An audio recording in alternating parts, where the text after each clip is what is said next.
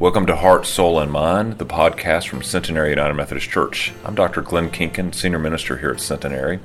My hope is that this podcast will give you some good news for your journey today.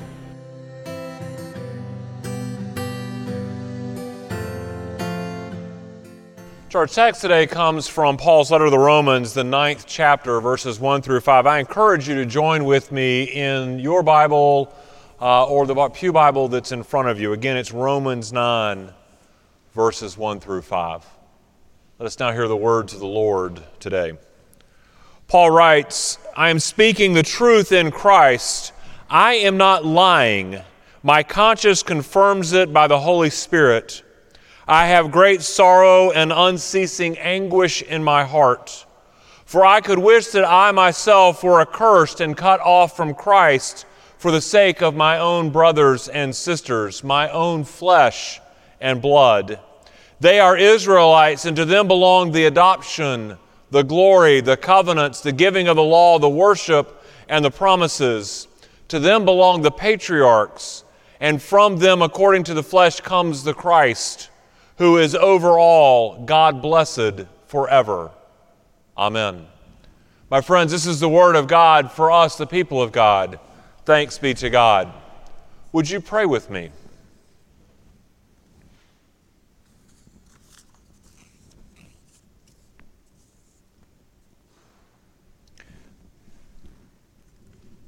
So, mighty God, as we gather this morning, as we gather to hear your word read and proclaimed, we humbly ask that you would speak to us. Speak to us so that we would clearly hear what it is that you want us to know, what it is that you want us to do. So that as we leave this time in communion with you, that we would be not just hearers of your words but doers of your words. In your Son's holy name we pray. Amen. So, in that epic classic baseball movie, Bull Durham, you are introduced to a whole cast of characters that you might find in any minor league ballpark and in any minor on any minor league team. But shortly into the movie, one of the characters you get introduced to is a young man by the name of Jimmy. Now, Jimmy is somewhere probably between uh, 20 to 23 years old. You know, he's a son, he has probably grown up in a church. He has probably been a part of FCA, the Fellowship of Christian Athletes, and his faith means something to him. Essentially, the role that he plays in this movie, his character is the clubhouse Christian. Now, what I mean by that is he is one that is all on fire for Jesus, and it exudes every aspect of his life so much so that with all the tomfoolery that happens in the locker room after the game, when the players are talking about what they're going to do and the managers are fussing at them, at some point it quiets down and Jimmy stands up and Jimmy says, Hey, now, fellas, this afternoon or tomorrow afternoon after, after batting practice, I'm going to have Bible study right here in the locker room if anyone wants to join me. And the room gets quiet. And then it all unfolds, the chaos and whatever happens afterwards. So eh, there's this look where it's almost like Jimmy doesn't get anyone that's going to take him up on this offer for Bible study. But there's this burning desire in his part to make sure his teammates know that the Bible exists and that he's a Christian and he is willing to grow alongside them. The movie unfolds, and about halfway through the movie, the team comes in from a long road trip.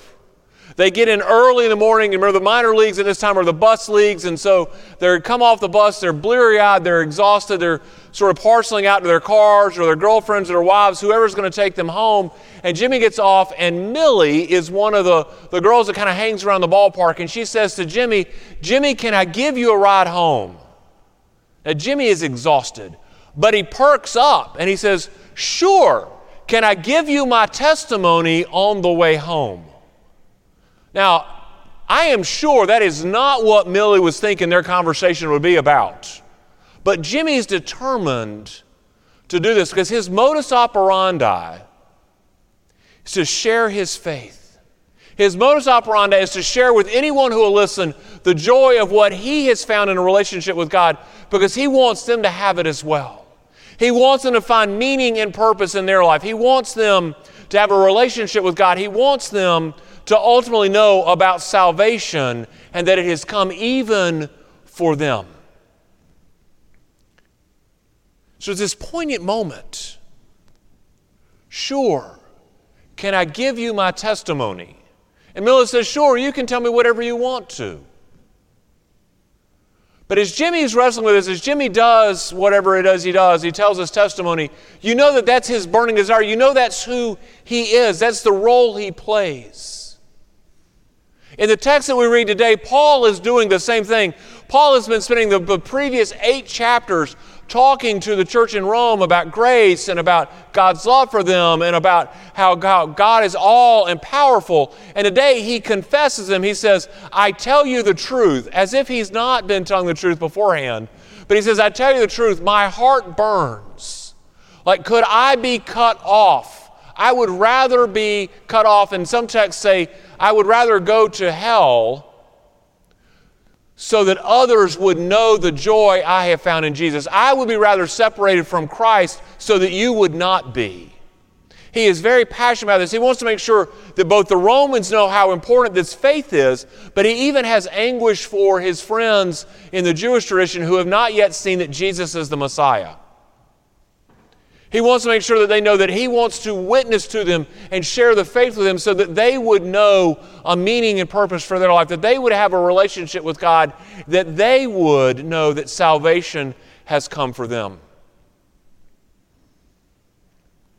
And so as we read this, we hear his angst about sharing the faith, but maybe the question really boils needs to come back to us is do we have this same fervor in our lives? And we have stood up and said, Here I am, Lord, I want to follow you. But do we have this same fervor, the same conviction of faith to share it with everyone that we meet like Paul does? Do we understand that the great commission that Jesus lays out in Matthew to go into all the world and make disciples of all the nations, that that is directed at us as well, not just to the 12? Do we understand that we are to go into the world around us each and every day and share the love of God and invite people to experience that themselves? And so, Paul's angst about this idea of sharing faith challenges us to think about the same thing too, and it really begs up the questions well, then, why should we do it? How should we do it? And when and where should we do it? And these questions are really important because what most of us, my guess is, have grown up in an era where there's really these things, you know, these rules in social settings. Like imagine Thanksgiving, there's rules about what you talk about at Thanksgiving, right? When you're with your family, you don't talk about what? You don't talk about politics, religion, and there's always a cousin you never bring up. We laugh about this, but we know this is true. And so we sort of carry that over not just to the Thanksgiving table, but in life around us, and we're not talking about politics, we're not talking about faith, then how do we tell the story? And yet, the very part of our calling as Christians, the very part of what you and I are about, not just to be followers of Christ, but that we are to tell the story so that others too might come alongside us and follow along with us. So we ask ourselves, well, why should we do it? Well, we could simply do like, like if you were growing up as a child, or maybe those of you that have parent, children at home, you know, your kids come to you with lots of questions. Why, mom? Why, dad? Why, why, why? And generally, at some point, you get frustrated and you say, what? Because I said so. And that's a Supreme Court answer right there. When, when mom or dad rolls out, because I said so, that ends the debate. So we ask ourselves, why should we do this? Well, we could simply say, because Jesus said so. Yet, I think it goes deeper than that, deeper than just a commandment, deeper than a commission on a mountainside to the disciples and to us. Because what it's really about, why we should be sharing our faith, is about what we have experienced. It's about what we are a part of. Because now, when we have said, I want to follow Jesus, that Jesus has died on the cross for me and for my sins, it becomes very personal. And we know the depth of God's love for us. And so now we are a part of this story. And as we own it in our hearts, don't we want to pass it along? Shouldn't we want to share that joy so that as we find meaning and purpose in our lives, there's more to it than just eating and sleeping and going to work and to school and having a weekend and all that, that there's more to it than just that, that we have a real purpose in our calling. That each of us have been gifted to make a difference in the world for the sake of the gospel, for the sake of the kingdom. That as we begin to know and build this relationship with God, we begin to see our purpose the meaning of why we exist. And isn't that something that we want to share with others too, so that they can have that aha moment that we have had as to what we are about and whose we are and what we're supposed to be doing with our lives? So that it's not just mundane living, but that it's kingdom living? And as we begin to realize this idea of purpose, we begin to realize the depth of God's love and the understanding of love at a much deeper level. And we use love so casually sometimes, and we're like, oh, I love this, oh, I love that, oh, I love you. But do we really know what we're saying? I mean, oftentimes we think of love and we think of romance, or maybe we get to love and we get down to family level, familial love. But the gospel is built on agape love. This idea that God would love us in spite of us, that there is nothing that we can do to earn God's love, that God just gives it to us freely, and that we are called to love each other the same way, that we live and love each other with nothing expected in return. So we begin to understand that love at a deeper level. Don't we want to share that with the world around us? That's why we want to share our faith. Because in this sacred story, we learn to understand peace and joy and hope at deeper levels than shiny things or materialism. We recognize that the sacred story is about salvation and forgiveness, that in spite of ourselves, that God loves us enough to forgive us of our wrongdoings. That we can come to the table of the Lord every time and we can receive a meal of the kingdom, the body and blood of Christ, broken and shed for us. So, when all this information comes together, what we begin to realize is that we have a story. We have a story that we should tell to the nations. We have a story that the world is desperate to hear. So that's why we need to be like Jimmy. That's why we need to share our faith. But if we understand why, then we begin to ask ourselves, well, then how do we do it? Because that makes me wildly uncomfortable. We think about Jimmy saying to someone, I've got a Bible study starting this afternoon after batting practice, or let me give you my testimony. That seems very foreign territory for us. And it seems foreign to us because sometimes we don't think we are worthy to tell the story. The reality is, we are the people to tell the story. Because if God has done this for you and for me, then the world also can receive this gift. Or maybe we don't think that we can tell this story because we don't have it all figured out. Folks, none of us have it all figured out because we are learning about God each and every day. The more that we spend in study of the Bible, the more that we spend in prayer, the more that we ask God to show us the way, the more God reveals to each of us every day. So we don't have the market cornered, and none of us do. So let's tell the story to invite each other to learn alongside each other. But faith sharing is really about living faithfully. I mean, it's really about this idea of our examples. It really thinks about how we live our lives. One of the greatest cliches that's out there is this idea that Christians are the best example of what it means to be Christ like.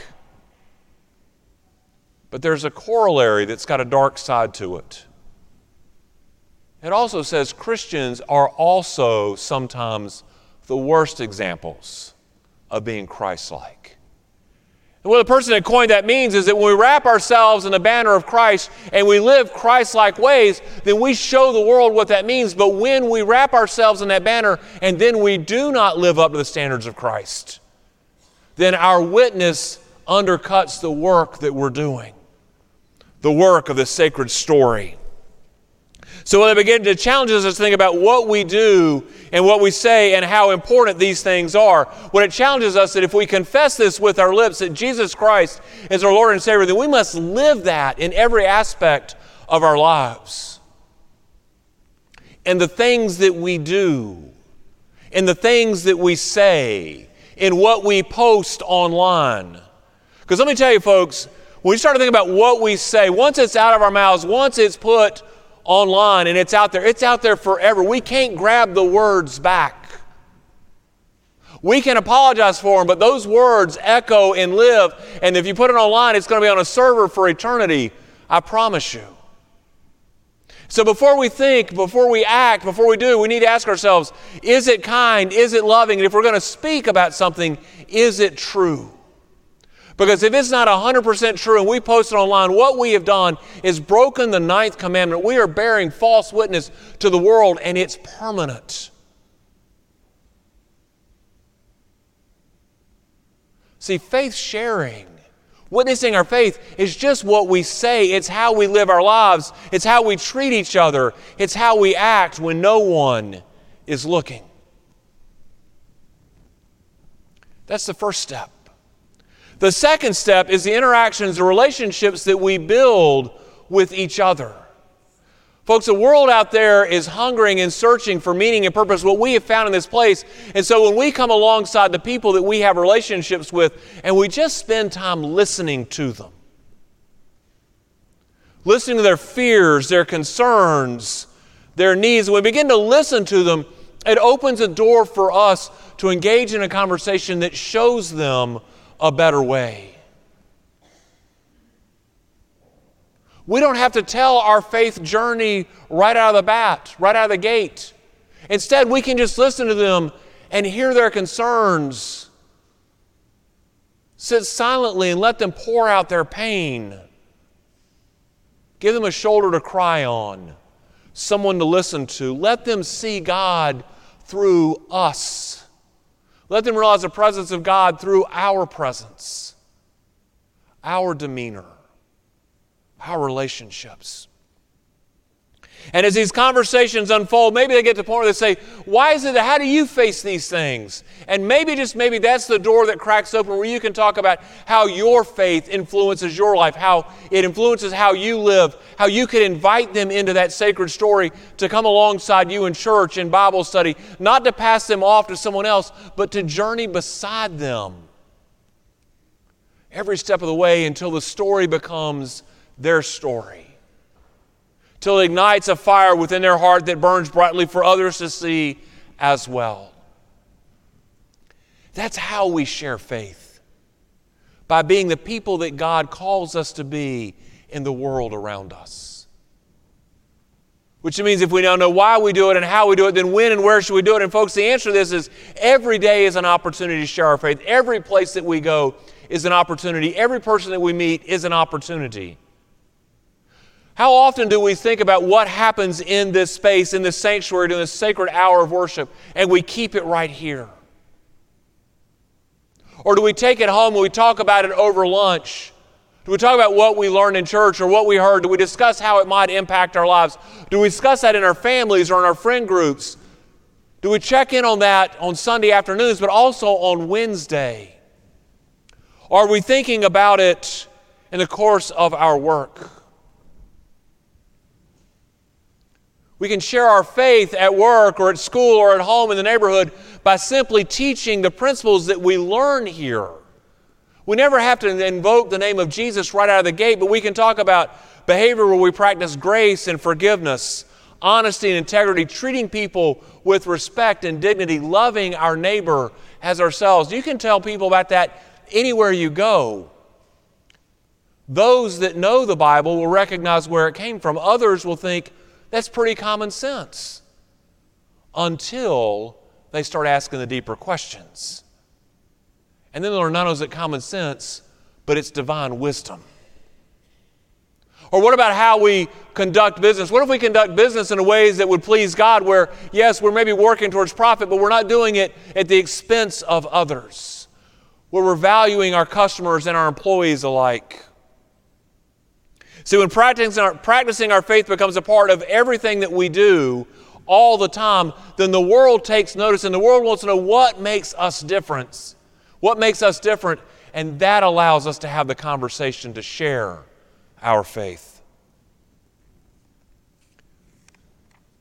So I think back to Bull Durham and I think back to that locker room, and I think it's fair to say that most of us, because of how we've been raised, most of us are not like Jimmy, and that we're willing to stand up and say, hey, after staffing today, I've got a Bible study in my cubicle if anyone wants to come. Or someone offers to help us with the yard work or with a project or with homework, that will say, Boy, I could sure use your help, but can I give you my faith story first? It's probably not our initial reaction, but does our faith burn so brightly in our hearts that we look for ways to share it?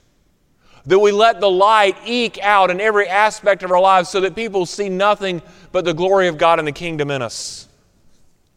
Are we like Paul that this is a central part of who we are, that we want people to know the joy that we have found in this place and in this relationship with God? What we have found when we come to this table and we eat a simple meal of bread and wine.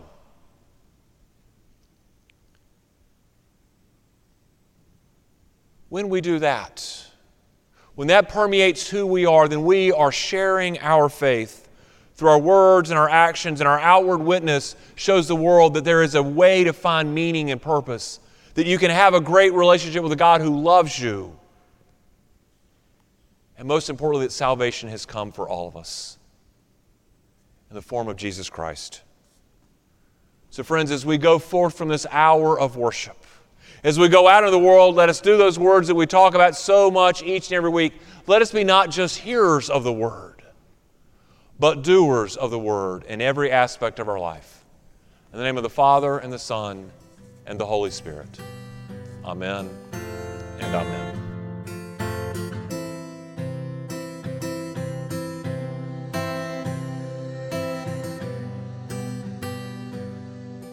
Thank you for listening to Heart, Soul, and Mind, the podcast for Centenary United Methodist Church. We hope that you will consider joining us for worship on Sunday mornings at 9 or 11 a.m.